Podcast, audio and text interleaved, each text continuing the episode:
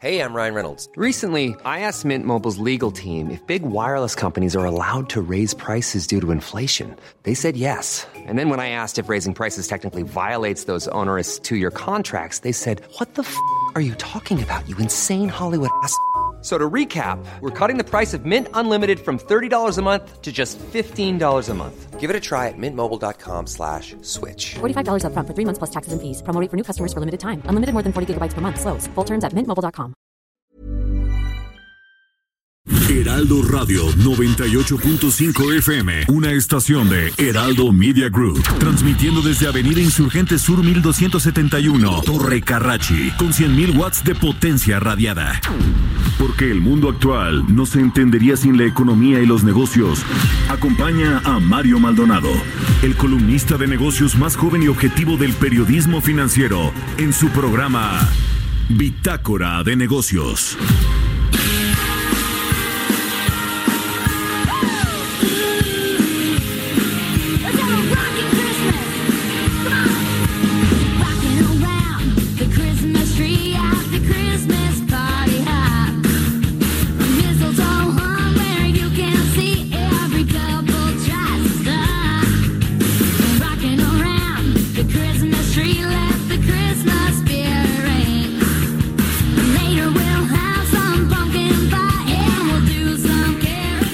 ¿Qué tal? ¿Cómo están? Muy buenos días, bienvenidos a Bitácora de Negocios. Yo soy Mario Maldonado y hoy es martes 24 de diciembre del 2019. Los saludo con mucho gusto en este día pues tan especial para muchos. Espero que la pasen muy bien. Saludo con gusto a quienes nos siguen aquí en la Ciudad de México por la 98.5 de FM, en Guadalajara por la 100.3 de FM y en Tampico también por la 92.5. También a todos nuestros amigos de Villahermosa, Tabasco, quienes nos siguen por la 106.3 de FM y en Acapulco por la 92.1 de FM. Lo mismo a quienes nos siguen por elheraldodemexico.com.mx, que es la página y puedes seguir el streaming en vivo de lo que estamos haciendo aquí en la cabina de El Heraldo Radio. Iniciamos este día con la canción ahora de Miley Cyrus que se llama Rocking Around the Christmas Tree. Bueno, pues esta semana escuchamos artistas que en algún momento de su carrera decidieron grabar algún villancico o tema relacionado con la Navidad. Y bueno, esta rola de Miley Cyrus que usted sabe las elige nuestro jefe de información, Jesús Espinosa. No es muy rockero, usted para empezar 24 con Miley Cyrus. Pues bueno, pero bueno, en fin, no, pues con mucho gusto saludo a todos. Les platico qué vamos a tener en el programa. Vamos a hablar con Ernesto O'Farrill, presidente del Grupo Bursamétrica, sobre las perspectivas de la economía mexicana en el 2020.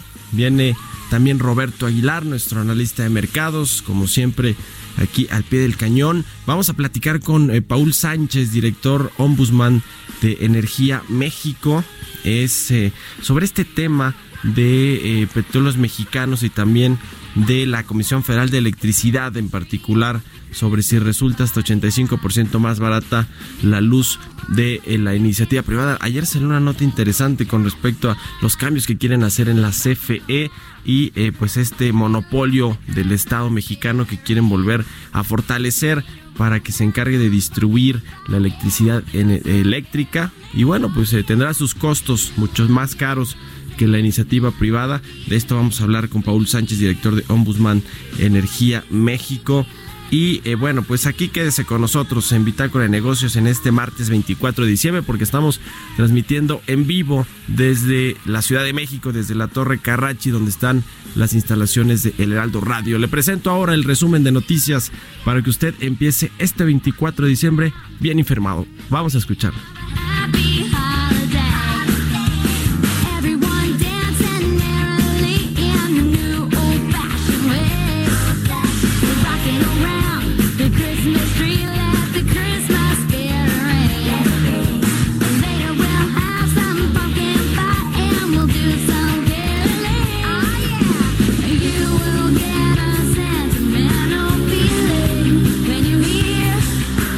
Always is thinking, let's be jolly.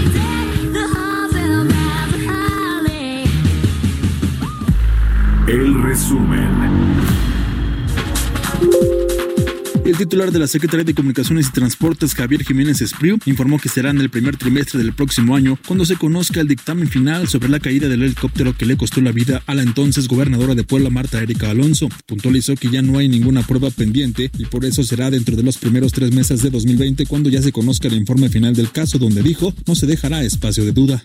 La comisión, integrada por las agencias y compañías, ya recibió y analiza los reportes correspondientes para realizar el diagnóstico final, en el que se establecerán los factores causales y contribuyentes, así como las recomendaciones que deberán quedar incorporadas al proyecto del informe final de causa probable, el cual será circulado entre todos los participantes para que, conforme a lo estipulado en el capítulo 6 del anexo 13 de la OASI, en un plazo no mayor de 60 días emitan sus comentarios y se proceda a su publicación. Por eso decimos que en el primer trimestre quedará resuelto este asunto.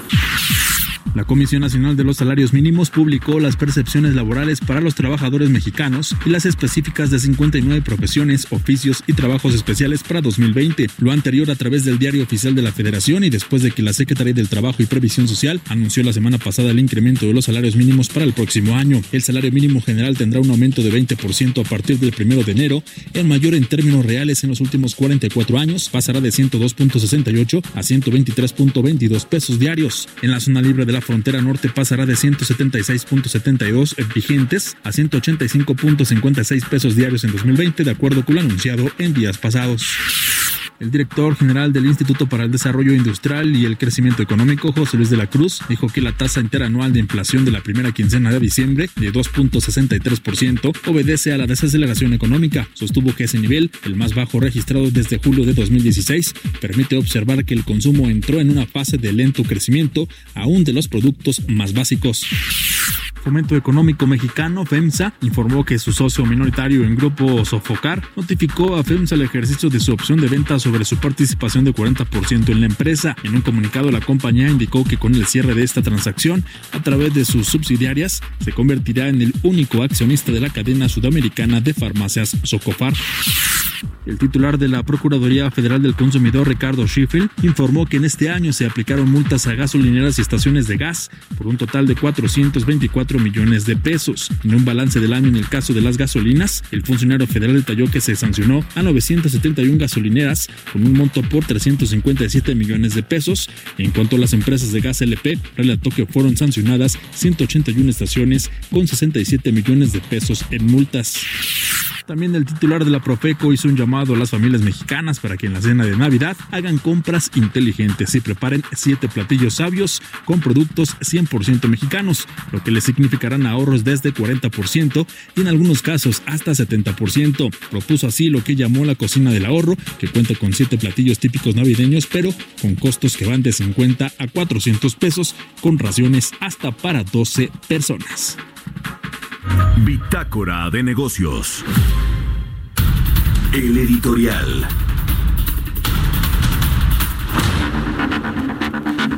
Bueno, pues hoy es 24 de diciembre, pues es un día en teoría para los católicos, los cristianos, de reflexión, y yo voy a hacer una reflexión. No crea que a nivel personal, a lo mejor al final del programa en unas palabras les doy la reflexión, ya que tiene que ver con la Navidad, pero va a ser una reflexión con respecto al gabinete del presidente Andrés Manuel López Obrador, lo que ha sido este año.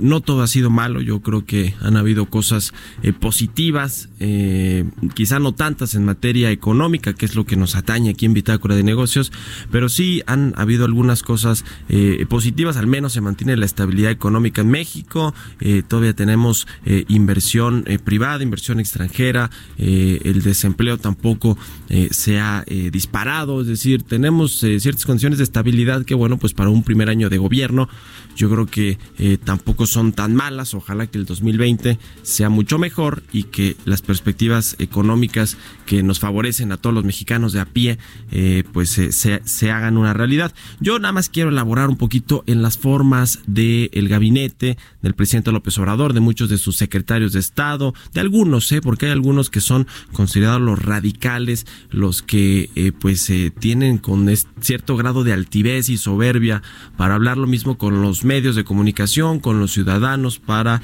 que incluso con el mismo gabinete, porque el gabinete está dividido, el gabinete del presidente López Obrador, aunque no lo parezca, sí está dividido. Y yo quiero elaborar aquí en unos segunditos sobre lo que sucedió este fin de semana en el aeropuerto de la Ciudad de México. El presidente López Obrador regresaba de una gira por Nayarit con su esposa Beatriz Gutiérrez Müller, acompañado también de Rocío Nahle, la secretaria de Energía. Y bueno, se acerca un usuario, seguramente usted ha visto el video en las redes sociales, para decirle al presidente que el aeropuerto de la Ciudad de México es insuficiente, lo cual, si usted usa el aeropuerto, creo que va a coincidir, es insuficiente, es de los peores aeropuertos, yo creo que hay incluso en Latinoamérica, es de verdad de pena. Pero bueno, entonces decía ahí el usuario, le decía al presidente que Texcoco, Texcoco, coreando, hasta que bueno, sale Rocío Nahle a decir que si no le gusta, que se vaya a la TAPO, a la terminal de autobuses de Oriente. Así que estas formas de algunos funcionarios de la Cuarta Transformación de tratar a los adversarios, que es un discurso que en realidad ha sido encendido con las palabras del presidente en las conferencias matutinas. Habla mucho de sus adversarios, de los fifís, de los conservadores, de los manipuladores. Esta estigmatización de quienes no están de acuerdo, quienes no comulgan con muchas de las ideas de este nuevo gobierno, pues se les ha estigmatizado públicamente, y empieza por el presidente. Eso por supuesto que baja a sus colaboradores. Vimos a Jesús Seade hace poco diciéndole a Carlos Loret de Mola Loretito, y una serie de injurias también públicamente en su cuenta de Twitter. Bueno, pues ahora Rocío Nahle con un ciudadano, con un usuario del aeropuerto de la Ciudad de México, a quien le dice que si no le parece, que se vaya a la TAPO. Y pasó desapercibido lo que dijo Beatriz Gutiérrez, la esposa del presidente, con respecto a que si quiere el aeropuerto de Texcoco, que lo construya con su dinero, que invierta su dinero. Bueno, aquí el tema es que los empresarios sí quisieron construirlo con su dinero, pero el presidente López Obrador decidió hacer una consulta pública cuestionadísima para legitimar que se cancelara esta obra de infraestructura al aeropuerto de Texcoco, que en realidad era un cálculo político del presidente, un golpe en la mesa de su nuevo gobierno. Así que ahí queda. Ojalá que esta estigmatización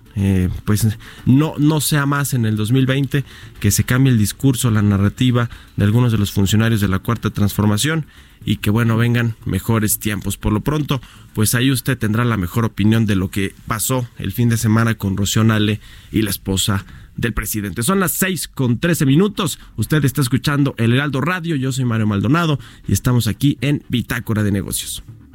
Mercados bursátiles.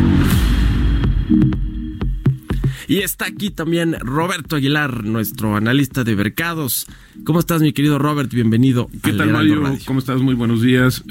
Pues sí, parte de tu carta de Navidad, que cambia el discurso, la retórica de los miembros del gabinete. Yo creo que es algo muy complicado, pero bueno, se vale hoy soñar, a ver qué tal, si es cierto que pudiera haber algún cambio. Yo creo que es difícilmente, ¿no? Difícilmente lo pueden hacer. Yo creo que quizás en algún momento también parte del gabinete lo hace un poco para ganarse la simpatía más del presidente. Pues la verdad es que es su jefe al final del día, pero... Sí. No te lo imaginabas en otros sexenios, ¿estás de acuerdo? O sea, no, claro. Fue muy malo, sí, los funcionarios públicos fueron corruptos, hubo una impunidad desbordada, es decir, yo creo que el sexenio pasado vimos lo que no habíamos visto en mucho tiempo en cuestión de robos, de desvíos, de corrupción.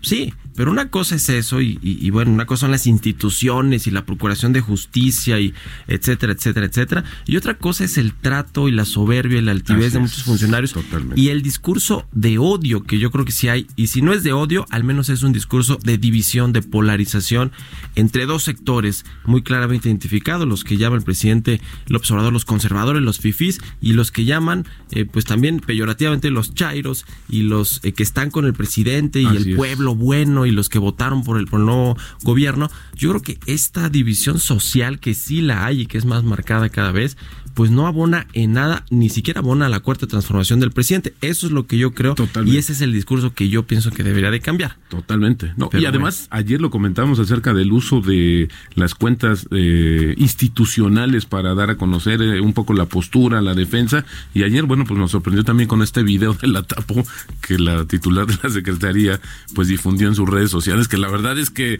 sí, yo creo que si quiso enmendar las cosas, creo que le salió totalmente que ese contrario. Es otro tema, justamente utilizar los recursos de las secretarías de Estado, que en este caso es la Secretaría de Energía, para elaborar un video donde tú cometiste una falta, claro, o cometiste un error y ahora lo quieres voltear y le quieres dar la vuelta de esta manera. Lo mismo pasó con la Secretaria de la Función Pública, con Imerendira Sandoval, que también utiliza sus redes sociales, la red social, la cuenta oficial de la Secretaría de la Función Pública, para retuitear a quienes la apoyaban, a quienes le hacían alabanzas de Exacto. que era una mujer, una Sara anticorrupción, una mujer impecable, inmaculada en el combate a la corrupción, con respecto al tema de la absolución de Manuel Bartlett. Es decir, utilizar además de todos los recursos del Estado sí. para sus fines personales. Totalmente. Esa es otra cosa totalmente. Que, híjole, lo que pasa es que ellos no habían sido funcionarios públicos casi nunca, ¿no? Exacto. Es decir, legisladores, de ahí Rocío Nahle, en Marendia, la verdad es que no recuerdo cuál sea su...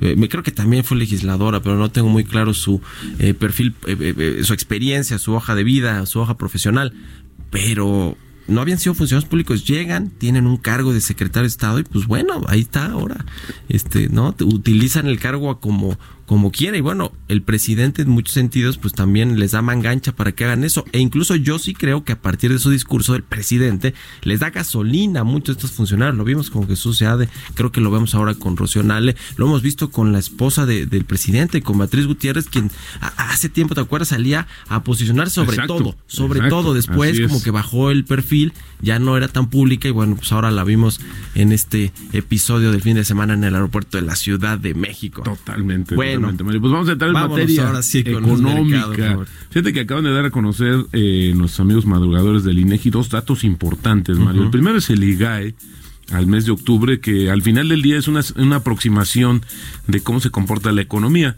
Bueno, pues el tema es que el IGAE en octubre presentó una tasa negativa de 0.8% respecto al mismo periodo del año anterior, y si lo medimos octubre contra septiembre, pues también fue negativa en 0.5%. El otro dato también interesante, Mario, es el de la tasa de desempleo, que fue de 3.5%, 3.4% en noviembre, pero también desestacionalizada fue de 3.5%, que ahí, bueno, pues se mantiene relativamente estable de acuerdo con esta medición. Estos son los dos indicadores que está dando a conocer justamente el INEGI. Y bueno, pues el otro lado es que también, o por el otro lado también, te comentaba acerca de pues este tuit, que ya ves que el presidente Donald Trump pues no es bastante aficionado a las redes sociales, especialmente al Twitter, pues está hablando acerca de que las acciones comienzan la semana de Navidad en máximos históricos. Y ahora en un momento más platicamos acerca de los mercados estadounidenses, pero fíjate que ayer todavía alcanzamos a platicar sobre e informar sobre el dato de la inflación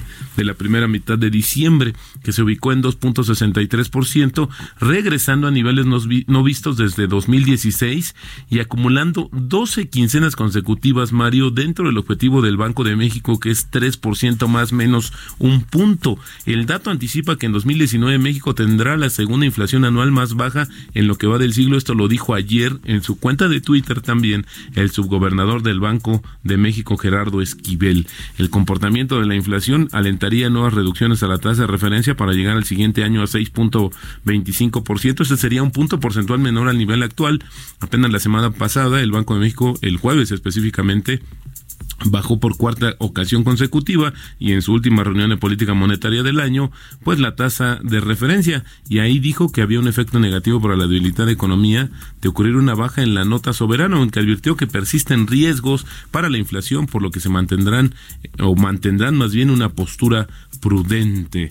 Y bueno, pues esta nota de Reuters, fíjate que me llamó mucho la atención algo que hablabas de los indicadores de estabilidad, y ya lo habíamos dicho en estos micrófonos, Mario, que si alguien llega llegara y no tuviera un antecedente sobre México y solo viera algunos indicadores como la tasa de desempleo, la inflación, el tipo de cambio y también el riesgo país, pues diría, oye, ¿de qué nos quejamos los mexicanos? Pero fíjate, es que justamente esta medición del riesgo país de México bajó este mes a su menor nivel desde el 2014. Esto, según expertos y esta nota de Reuters, se debe a una rígida disciplina fiscal con una fuerte restricción al gasto público, la inflación también bajo control y a el refinanciamiento de pasivos de la endeudada compañía Pemex, lo que ha alejado la posibilidad de impagos por parte de la segunda mayor economía de América Latina, es decir, de México. En lo externo ha ayudado una disminución del riesgo y tasas a nivel global, menores tensiones comerciales con Estados Unidos y una mejor posición de México frente a otros países emergentes donde han ocurrido estallidos sociales. Creo que es importante también verlo, lo comentamos aquí sobre la región que muy convulsa en los últimos meses, pero México pues manteniendo por lo menos todavía ese plus. Esto cómo se mide, el crédito de Default Swaps, CDS, un seguro contra impagos de deuda de México a 5 años, bajaron en días pasados hasta 75 puntos base, lo que representa $7,500 para asegurar $1 millón en bonos soberanos de México. El lunes este indicador repuntó a 81 unidades, pero es interesante. Fíjate que la última vez que se vieron niveles similares fue durante el gobierno del expresidente Enrique Peña Nieto, quien emprendió varias reformas estructurales y en esos 5 años fluctuó entre 64 y 230 puntos. Ayer, Carlos Slim planteó la necesidad de destinar $70,000 millones anuales a inversión en infraestructura en México para satisfacer las necesidades de comunicación, acceso a electricidad, hidrocarburos y agua, que podrían ser atendidas mediante grandes obras y así impulsar el crecimiento económico. Ayer, en esta inauguración, finalmente, después de tantos años del túnel emisor Oriente, que es donde comentó justamente el empresario, que el planteamiento de considerar o destinar 5% del PIB a obras de energía, transmisión eléctrica, manejo de aguas, aeropuertos y puertos, pues es insuficiente si lo vemos frente al 2% que propuso recientemente el gobierno federal a través del llamado Acuerdo Nacional de Infraestructura. Ya te comentaba acerca de los mercados y por qué está justamente alegre el presidente Donald Trump cuando habla de ellos, y es que ayer el Standard & Poor's 500 y el Nasdaq cerraron nuevamente en máximos luego de que el presidente justamente dijo que un pacto inicial de comercio con China se va a firmar en breve, mientras que las acciones de Boeing impulsaron al Dow Jones tras el despido de su jefe, ya ves, por este escándalo de un modelo de avión que sigue en tierra, uh-huh, que no ha podido todavía tener pues las autorizaciones después de 2 accidentes fatales en el mundo. Bueno, pues esto ayer los inversionistas lo vieron de manera positiva y las acciones pues subieron. Justamente te hablaba del caso del 737 MAX. Y luego justamente también el Standard & Poor's cerró en un nuevo récord el viernes por séptima vez en las últimas 8 sesiones, y pues justamente también por su parte las acciones de Apple, que suelen ser sensibles a las noticias relacionadas con el comercio, subieron 1%, y esto también ayudó al avance del índice tecnológico dentro del Standard & Poor's. Y Fomento Económico Mexicano, FEMSA, la empresa embotelladora de productos Coca-Cola más grande de América Latina, la mayor cadena de tiendas de conveniencia en México y de diversas cadenas de farmacia, pues planea adquirir el interés que no tiene en la compañía operadora de farmacias y tiendas en Sudamérica, Grupo Socofar. Los accionistas minoritarios de Socofar, sus socios desde 2015 en la cadena de farmacias, decidieron ejercer su opción de venta de su participación de 40% en el capital social de la empresa, por lo que la compañía mexicana se va a convertir en el único accionista justamente de esta cadena de farmacias. No se informó el monto de la operación, pero se dice que va a concluir en enero del próximo año, en enero de 2020, y solamente sumaría, Mario, 18.94 el tipo de cambio. Pues como comentamos al inicio del programa, pues hay muchos países, esta celebración de la Navidad también ha disminuido de manera interesante, de manera importante, el volumen de operaciones en general en los mercados, en casi todos los mercados. Esto también se ha visto pues obviamente reflejado en estabilidad en la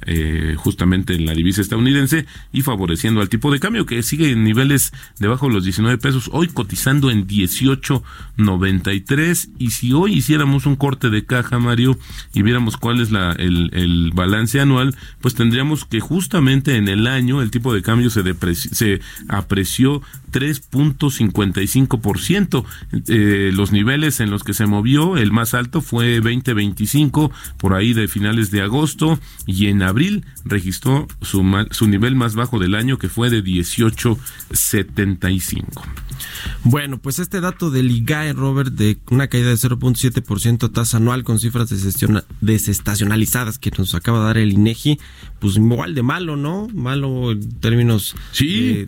Decremento del crecimiento, bueno, de la economía, del Producto Interno Bruto. Ahora, lo que nos podría estar anticipando, Mario, es que estos temores de tener una tasa negativa al cierre de este año, pues pudieran irse, pues, acercándose, y bueno, pues hoy lo que tenemos ya de manera oficial es 0.0% de crecimiento hasta los primeros 9 meses de este año, y había que esperar justamente por ahí a mediados, a finales de enero, cuando se dé la primera aproximación de la tasa de crecimiento anual del PIB 2019, donde, insisto, de cara a estos indicadores que hemos visto, al IGAE, que es la medida más cercana al Producto Interno Bruto, al crecimiento de la economía, pues podríamos estar viendo, desafortunadamente, quizás la tasa negativa que tanto se le había temido. Y bueno, pues a ver entonces qué nos responde el presidente cuando se nos había ofrecido primero un 4, luego 2, y ahora va a ser 0%, y luego pues podría ser una tasa negativa como ofertas, mano.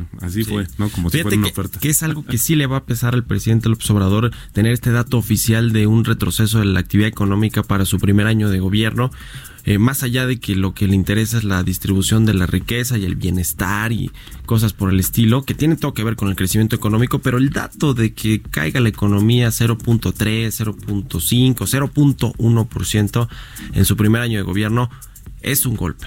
Sí, fíjate que ayer revisé un documento muy interesante. Ya las corredurías internacionales acostumbran a hacer días previos, pues este análisis de ver cuáles son los sectores, las condiciones, sus pronósticos sobre los mercados. Y a mí me llama la atención dos cosas, Mario. Ellos están analizando, por el caso de JP Morgan, un índice que es el MSCI, que engloba los principales mercados bursátiles de América Latina. Y bueno, ahí ponían un caso extremo, es decir, un caso positivo y un caso negativo, y fíjate que en el caso negativo, que lo hacen por país, acabas de mencionar algo muy interesante, me recordó que justamente el gran temor que tiene JP Morgan en el caso extremo negativo es que la popularidad del presidente vaya a la baja y con ello se tenga que tomar necesariamente medidas más populistas, y esto pues sería un riesgo de cara a lo que ven, no solamente en económico, sino también financiero, y creo que el único indicador, la única preocupación específicamente para México en este caso más negativo es justamente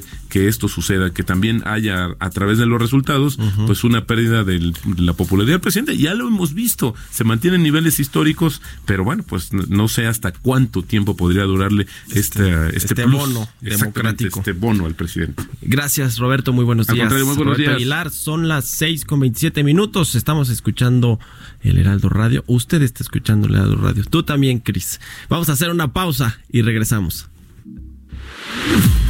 Continuamos en un momento con la información más relevante del mundo financiero en Bitácora de Negocios con Mario Maldonado. Regresamos. Heraldo Radio. Estamos de vuelta en Bitácora de Negocios con Mario Maldonado. Historias empresariales.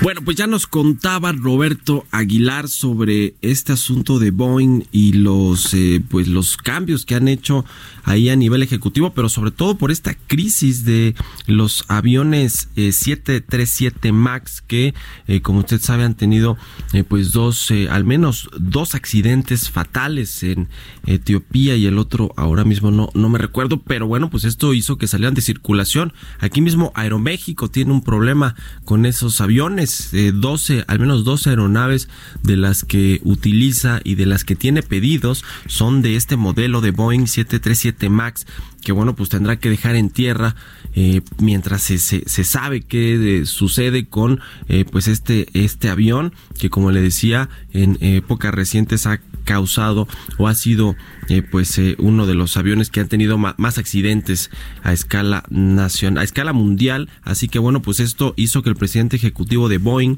Dennis Mueller, Muhlenberg renunciara después de un periodo pues importante que estuvo al frente de esta compañía, y que, como le decía, pues estos dos accidentes fatales, además de demoras en los vuelos y otros problemas con este avión 737 MAX, pues terminaron por echarlo de la compañía. De todo esto nos cuenta Giovanna Torres en la siguiente pieza.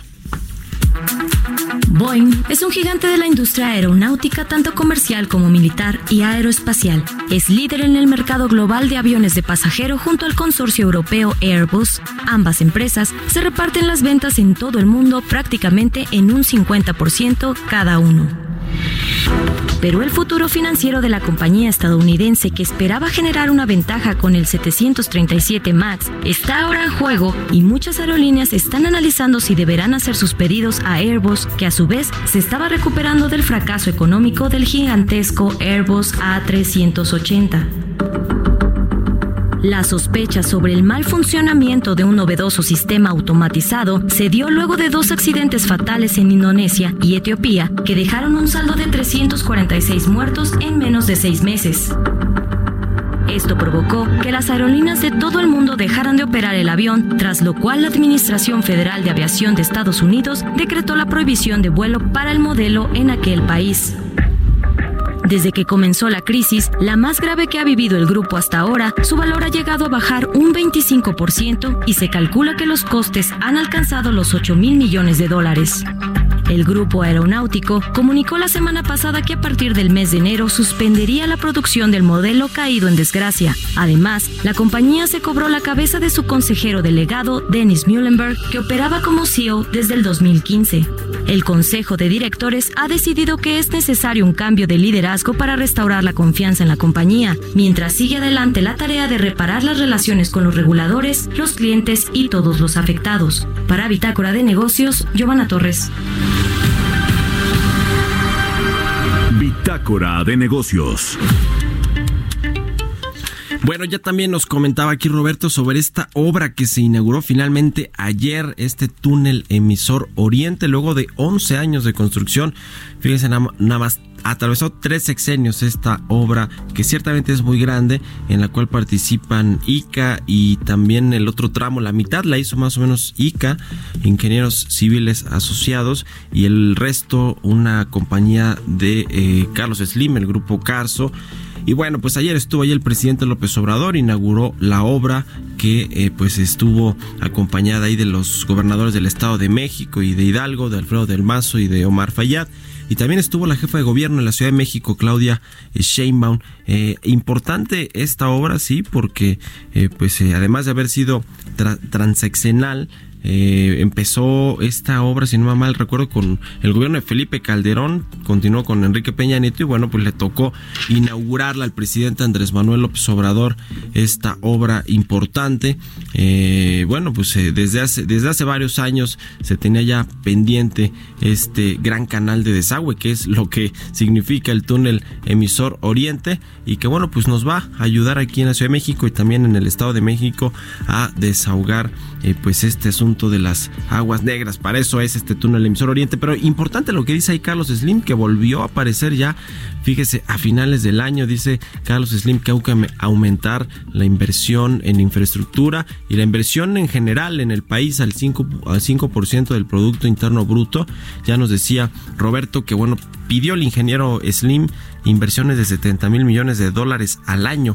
El problema aquí es que por un lado el gobierno tiene un gasto y un presupuesto muy acotado, y por el otro pues tampoco se están enviando las mejores señales para la inversión privada y para los inversionistas locales y extranjeros. Entonces ahí está el problema, cómo aumentar la inversión en infraestructura y la inversión pública y privada si no hay estos mensajes de confianza. Es todo un tema, pero bueno, ahí se posicionó Carlos Slim, volvió a darle de alguna manera pues espaldarazos a la cuarta transformación. La verdad es que no le queda de otra al ingeniero Slim, porque tiene la mayor parte de sus negocios aquí en México, y si la economía no crece, si el país no va bien, pues tampoco sus negocios van bien. Entonces a este tipo de empresarios lo que les conviene es obviamente tener una narrativa positiva con respecto a la economía, con respecto al nuevo gobierno, y tratar pues de que vaya tomando cauce este nuevo régimen o este cambio de gobierno. Le cuento rápidamente también que ayer se dio a conocer, ayer el secretario de Comunicaciones y Transportes, Javier Jiménez Espriu, informó que va a ser hasta el primer trimestre del 2020 cuando se conozca el dictamen final sobre la caída del helicóptero que le costó la vida a la entonces gobernadora de Puebla, Marta Erika Alonso, quien viajaba también con su esposo Rafael Moreno Valle, y que pues fue un accidente, fue un percance ahí que sufrió el helicóptero, que todavía, fíjese, no sabemos qué sucedió. Lleva un año de que ocurrió este percance. De hecho fue obviamente por estas fechas de Navidad, fue hoy, de hecho hoy 24 de diciembre del 2018 cuando ocurrió este percance, donde le decía falleció Rafael Moreno Valle, el ex gobernador de Puebla, y su esposa Marta Erika Alonso, que en ese momento era gobernadora en funciones de este estado de la República. Y pues no hay, fíjese, mandaron a traer expertos de no sé dónde, del extranjero, para que hicieran los peritajes y revisaran las partes del helicóptero que estaban disponibles para su revisión. Y un año y no hay conclusiones sobre este caso, sobre este percance que sufrió el helicóptero en el que viajaba esta pareja de políticos panistas.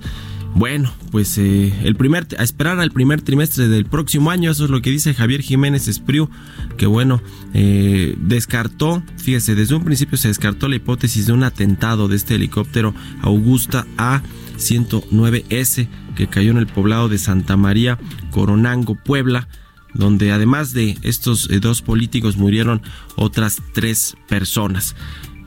Pues ahí está. Descartaron a priori el asunto de un atentado y pues ahora, a un año de que sucedió ese percance, pues no saben explicar qué fue lo que sucedió ahí en este poblado de Puebla.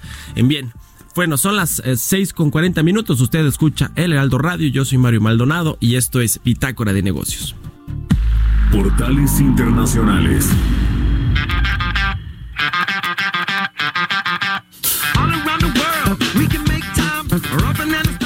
Y ya llegó Jesús Espinosa a la cabina de El Heraldo Radio. ¿Cómo estás, Chucho? Buenos días. Mario, ¿cómo estás? Bien, bien, muchas gracias. Muy buenos días. Ya listos para esta noche.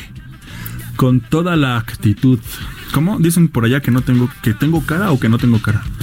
Que tengo cara de que no rompo un plato. ¿Ustedes qué piensan? Después de que nos puso a Miley Cyrus para iniciar el programa, ya sabía ya que no sé si lo rompe o no.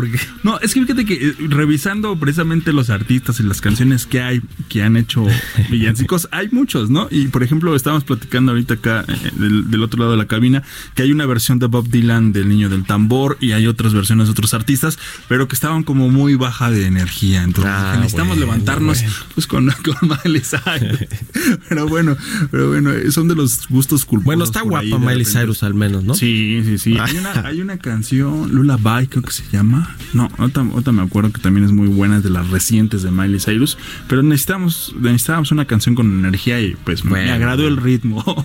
Aparte pues para los jóvenes que nos escuchan también, ¿no, Mario? Sí. Ya no sé ni dónde meter la cabeza, dicen por allá. Pero ya estamos listos para esta noche, Mario. 24, Nochebuena, mañana Navidad, y pues sí, como tú le decías, pues también estar en familia, seas o no seas católico, la religión que tengas, pues estar reunidos en familia es el perfecto pretexto como para reunirse esta noche, ¿no? Pero vámonos con los portales, Mario, esta mañana. Comenzamos como siempre con el Financial Times, porque los Estados Unidos advierte a Boris Johnson que los secretos del Reino Unido están en riesgo. Y es que el asesor de seguridad de Donald Trump aumenta también la presión a medida que el Reino Unido se acerca a la decisión sobre Huawei en China. El Pentágono quiere un plan 5G de código abierto en una campaña contra Huawei. También la Unión Europea necesita reglas comunes de telecomunicaciones para frustrar la amenaza 5G de Huawei. En otro tema, también en el Financial Times, las sondas de Facebook afirman que los datos de 267 millones de usuarios expuestos en línea, se publicaron numerosos datos por investigadores de ciberseguridad en el foro de hackers. Bloomberg.com esta mañana está tocando el tema también de China. La semana pasada este país asiático encargó a su primer portaaviones de fabricación casera para proyectar su poderío militar. Ahora tiene la misión de crear bancos de inversión del tamaño de portaaviones para enfrentarse a los gigantes de Wall Street. Y es que también a medida que el país se prepara para abrir por completo su industria financiera de 45 billones a la competencia extranjera el próximo año, los encargados de formular políticas y también los reguladores están presionando para fortalecer a sus propios jugadores para enfrentarse cara a cara con personas como Goldman Sachs Group Inc. Y también en este portal, en Bloomberg.com, el mayor fabricante de aviones no tripulados agrícolas de China espera duplicar sus ventas el próximo año a medida que el gobierno impulsa la creación de granjas más grandes que requerirán más tecnología. XAG pronostica que los volúmenes de ventas nacionales aumentarán 50,000 drones en el 2020 de aproximadamente 25,000 que fueron en este año. Esto lo dijo Justin Gong, el cofundador de esta compañía. Los drones se utilizarán para sembrar, también para fertilizar y rociar pesticidas. Y ya para cerrar, Mario, lo hacemos con expansión. Credit Suisse multado con 5.8 millones por fallos de supervisión en la negociación de valores. Y es que Credit Suisse ha sido sancionado con una multa de 6.5 millones de dólares, equivalente a 5.8 de millones de euros, por parte de la autoridad reguladora del sector financiero de los Estados Unidos y también los grandes mercados estadounidenses de negociación de valores como consecuencia de la defectuosa supervisión de la entidad de la negociación de algunos de sus clientes. Las autoridades estadounidenses señalan que entre el 2010 y el 2014 algunos clientes de Credit Suisse con acceso directo al mercado estuvieron involucrados en actividades que generaron más de 50,000 alertas en FINRA, que es la autoridad reguladora del sector financiero de Estados Unidos, y también las bolsas por potencial manipulación de la negociación, añadiendo a todo esto que durante la mayor parte de este tiempo, Credit Suisse no estableció un sistema de supervisión razonable diseñado para vigilar estas actividades de sus clientes con acceso directo al mercado. Y el pilón, Mario, ahora sí, en el economista.es, el triunfo electoral de Boris Johnson ha actuado como un revulsivo para la confianza de los empresarios británicos, que han recibido la primera gran mayoría absoluta registrada en el Reino Unido en casi 15 años, como una señal de la ansiada certidumbre que llevaban añorando desde el referéndum en que en el 2016 había certificado la salida de la Unión Europea. Mario, hacia el panorama de los portales internacionales en este martes 24, martes de Nochebuena. Muy buenos días. Gracias, Jesús, y feliz Navidad. Igualmente, amigo. Feliz Nochebuena, feliz Navidad. Abrazo Jesús para Espinosa. Todos. Igualmente, son las 6:45. Entrevista. Oiga, aquí le contamos ayer sobre esta nota que publicó el Financial Times a propósito de los portales internacionales con respecto a la Comisión Federal de Electricidad, que según una presentación a la que tuvo acceso este medio británico, prepara un plan de trabajo que incrementaría los costos de transmisión de energía para las empresas privadas que participan en el mercado de la generación de electricidad. Esto, según la nota del Financial Times y la presentación a la que tuvo acceso, aumentaría los costos para las compañías que, pues los toman como base para hacer inversiones en el país. De esto vamos a platicar y me da mucho gusto saludar y que nos tome la llamada Paul Sánchez, director de Ombudsman Energía México AC, a quien saludo con mucho gusto. ¿Cómo estás, Paul? Muy buenos días. Muy buenos días, Mario. Gracias por la invitación. Gracias por tomar la llamada. Platícanos, ¿cuál es aquí el meollo del asunto? Porque si bien esta presentación a la que tuvo acceso el Financial Times y después me parece que también ya lo publicó Bloomberg, nos habla de esta idea de volver a controlar como una gran empresa privada estatal, una gran empresa estatal monopólica, la Comisión Federal de Electricidad, pues ahora busca no darle esta oportunidad a los privados para que hagan el negocio que abrió la reforma energética. ¿Ante qué estamos en general, Paul?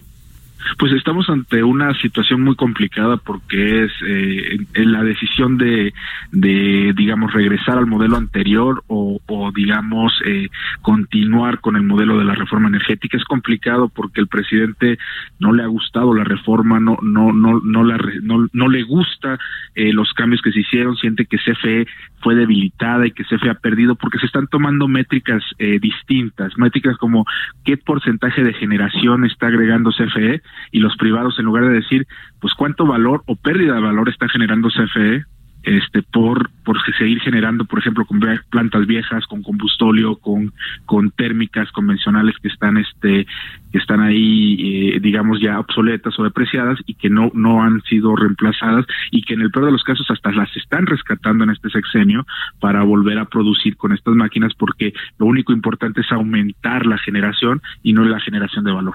Uh-huh. Pues sí, ese es un tema. Ahora, si este plan se materializa como lo publica el Financial Times y que me parece que Manuel Bartlett y la propia Rocío Nahle pues han dado visos de que sí puede ser así muy probablemente, no solo por esta presentación, ya lo vimos con el asunto de los gasoductos en su momento, con el tema de los certificados de energías limpias, pero si esto sucede, se materializa, ¿de qué estamos hablando en cuestión de pues las inversiones que podrían llegar a México? Que bueno, según cálculos podrían ponerse en riesgo inversiones por $10,000 millones, ¿no? Que se tienen contempladas para al menos 25 nuevos proyectos aprobados. ¿Ante qué estaríamos en este tema de las inversiones? Pues primero que nada estamos está abonando al ambiente de incertidumbre que hay en el sector en este momento, a la falta de digamos claridad regulatoria. Ya es obvio que estos pliegos petitorios que han mandado las empresas productivas ya se convirtieron en a la CRE, o ya está capturada digamos el órgano regulador que debería ser independiente y autónomo. Entonces estamos viendo un grado de incertidumbre muy complicado. Ya no va a haber inversiones nuevas que quieran seguir en este sector si no se establecen claramente los mecanismos regulatorios. Ahora es bien importante establecer esto. El gobierno federal tiene tiene todo el derecho de establecer la política energética que quiera. Uh-huh. Sin embargo, pues debe cargar con el costo político de reformar la reforma. Y no le gusta la reforma, pues tiene que reformarla. Esto de hacer cambios regulatorios sin modificar la ley es muy complicado porque no es el espíritu de la ley y simplemente están aprovechando los vacíos legales para para recuperar las posiciones que tenían Pemex y CFE, y en este caso CFE pues está golpeando mucha de la inversión que está. Ahora, el problema es la inversión que ya está, la de los legados que ya está, digamos, hecha, que ya tiene ciertas tasas que le dieron los bancos por ciertas condiciones a 30, a 20 años, y estos son los que podrían verse más afectados porque ya no podrían tener los mismos retornos, no podrían pagar los créditos y en el peor de los casos hasta podrían intentar demandar al gobierno federal por hacer estos cambios. Oye, pues sí, es todo un tema. Ahora, esto se suma, por supuesto, a la cancelación de estas subastas eléctricas, ¿no? O al menos las pusieron en stand-by, que es lo que se ha dicho ahí por parte de la secretaria de Energía, Rocío Nahle. Este asunto de las subastas, ¿cómo ves? Porque también pues es un golpe a los privados, ¿no? Que participaban en estas subastas eléctricas y que bueno, pues ahora ya las que las obtuvieron y ganaron los contratos, pues ya los tienen y los están explotando, pero ya no hay hacia futuro tampoco pues una proyección de que puedan entrar a participar a este mercado. Claro, y fíjate, el principal ganador de las subastas no eran los privados, era CFE. Uh-huh. y digamos, y en consecuencia los usuarios domésticos que son abastecidos por CFE suministro básico, que era el principal, digamos, beneficiario de estas subastas eléctricas. Al no tener CFE estas subastas eléctricas, la ley es muy clara, no puede comprar CFE no puede hacer ningún contrato que no venga por subastas. Entonces CFE no puede hacer un contrato directo con CFE Generación y no puede comprarle, digamos, a un privado, a alguien que quiera poner su planta, a un solar, si no es a través de subasta. Entonces, si no están pensando en un mecanismo de sustitución o reactivar las subastas, pues se van a brincar la ley o van a hacer cambios legales otra vez para que sí pueda CFE hacer cambios. Entonces, otra vez, más allá de que se está poniendo en riesgo las inversiones y es un balazo en el pie, te estás enfrentando a una situación de que va a complicar gravemente la generación de energía y va a comprometer los precios en el futuro, porque finalmente la idea de esto era generar claridad en los precios del futuro. Hay dos problemas que yo veo en CFE en este momento, dos problemas que yo veo con la subasta, es que no ha quedado claro la razón de su cancelación. Por un lado te dicen, es que las cancelamos porque no había transmisión, y yo no conozco ningún privado que esté sentado esperando que le pongan transmisión. Por lo general hacen aportaciones millonarias gratis, se ha regalado a CFE transmisión, desde kilómetros de línea hasta fibra óptica, hasta subestaciones y transformadores, para que se puedan conectar. Y por otro lado, también digamos, esta generación limpia que se estaba impulsando, pues ya no tiene un comprador directo porque no hay subastas, y no es porque no haya mercado, es porque CFE controla el 100% del suministro básico y el 90% del suministro calificado. No hay participantes, no hay mercados, y entonces parece que la tendencia es echar para atrás todo. Oye, Poli, finalmente, este asunto, lo que le importa, yo creo que también a la gente, es a ver las tarifas de luz, a la gente y a las industrias, por supuesto, cómo van a quedar después de pues toda esta política energética, y particularmente en lo que tiene que ver con la electricidad, de ir sacando del mercado a las empresas privadas y quedarse con el monopolio de la generación de electricidad. Este tema lo veíamos, es una de las principales perjudicadas el haber cancelado estas subastas en el mercado eléctrico. Pero también este tema de los precios, o esta presentación que se dio a conocer ahí por parte del Financial Times de la Comisión Reguladora de Energía, que bueno, pues se muestra ahí los costos promedio de generación de CFE. Yo leía la nota de Reforma, no sé si fue ayer o antier, creo que fue ayer, que con la iniciativa privada el 85% de la luz resultaba más barata, más accesible para los consumidores finales. Si regresa el monopolio de la Comisión Federal de Electricidad, pues esperemos, digamos, casi por lógica, que los precios van a ser más altos, ¿no? A menos que se subsidie, y no tenemos ni dinero ni para subsidiar las tarifas todavía más. Pues esa es la situación que nos enfrentamos ahorita. El presidente ya lo dijo, y yo creo que quiere mantener esta idea de no va a subir las tarifas eléctricas más allá de la inflación. Sin embargo, estamos viendo cómo aumentan los ingresos que tiene que inyectar el Estado a CFE cada año. El año pasado se le autorizaron 50,000 millones de pesos para digamos, cubrir las ineficiencias tarifarias. Se gastaron más de 50,000 millones de pesos. Este año, el año que viene, 2020, se le están autorizando 75,000 millones de pesos, 50% adicional al año pasado, y eso te habla de que pues no hay dinero que alcance, pero se mantiene en apariencia que no suben las tarifas más allá de la inflación, pero la estamos pagando con nuestros impuestos, con nuestro IVA, con nuestro ISR. Sí. Cada mes que estamos depositándole al SAT, algo de ese dinero termina en CFE. Las tarifas están tan mal diseñadas en este momento que si quieres hacer a CFE restable, y digamos estos 75,000 millones de pesos no quieres que terminen en suministro básico, los usuarios domésticos tendrían que pagar más de $1.20 por kilowatt hora adicional. Ahorita pagan 85 centavos, y eso incrementaría los costos, sí, pero la lógica es, ahí es donde entraban nuevos suministradores que podían competir por precios, no tenían los costos administrativos de CFE y podían bajar las tarifas, pero eso no está pasando en este momento. Bueno, pues todo un tema. Te agradezco mucho, Paul Sánchez, director de Ombudsman Energía México AC, que nos hayas tomado la llamada, y muy buenos días y feliz Navidad, que la pases muy bien hoy. Muchísimas gracias, Mario. Feliz Navidad al auditorio. Un abrazo, que estés muy bien, y con esto nos despedimos. Le agradezco a usted que nos haya acompañado también hoy, este 24 de diciembre. Le deseo, por supuesto, una feliz noche buena, que la pase muy bien ahí con su familia, con sus amigos y con todos los seres queridos, que sea el momento de reflexión o de fiesta o lo que usted quiera, pero pásesela bien. Lo dejamos ahora sí, no con la canción de Miley Cyrus, ya se reivindicó Jesús Espinosa, nos puso a Bruce Springsteen, mucho mejor, ¿no? Para terminar esta hora de Bitácora de Negocios en este martes 24 de diciembre. Quédese ahora con Sergio Sarmiento, que ya llegó aquí al Heraldo Radio. Muy buenos días.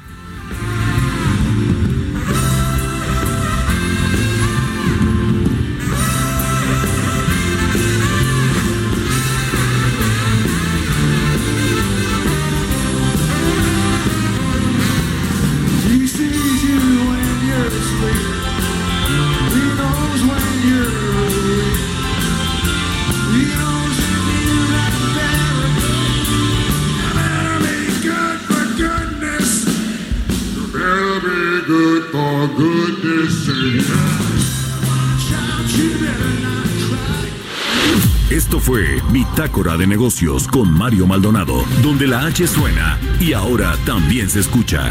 Una estación de Heraldo Media Group. Escucha la H, Heraldo Radio. Hi, I'm Daniel, founder of Pretty Litter. Cats and cat owners deserve better than any old-fashioned litter. That's why I teamed up with scientists and veterinarians to create Pretty Litter. Its innovative crystal formula has superior odor control and weighs up to 80% less than clay litter. Pretty Litter even monitors health by changing colors to help detect early signs of potential illness. It's the world's smartest kitty litter. Go to prettylitter.com and use code ACAST for 20% off your first order and a free cat toy. Terms and conditions apply. See site for details.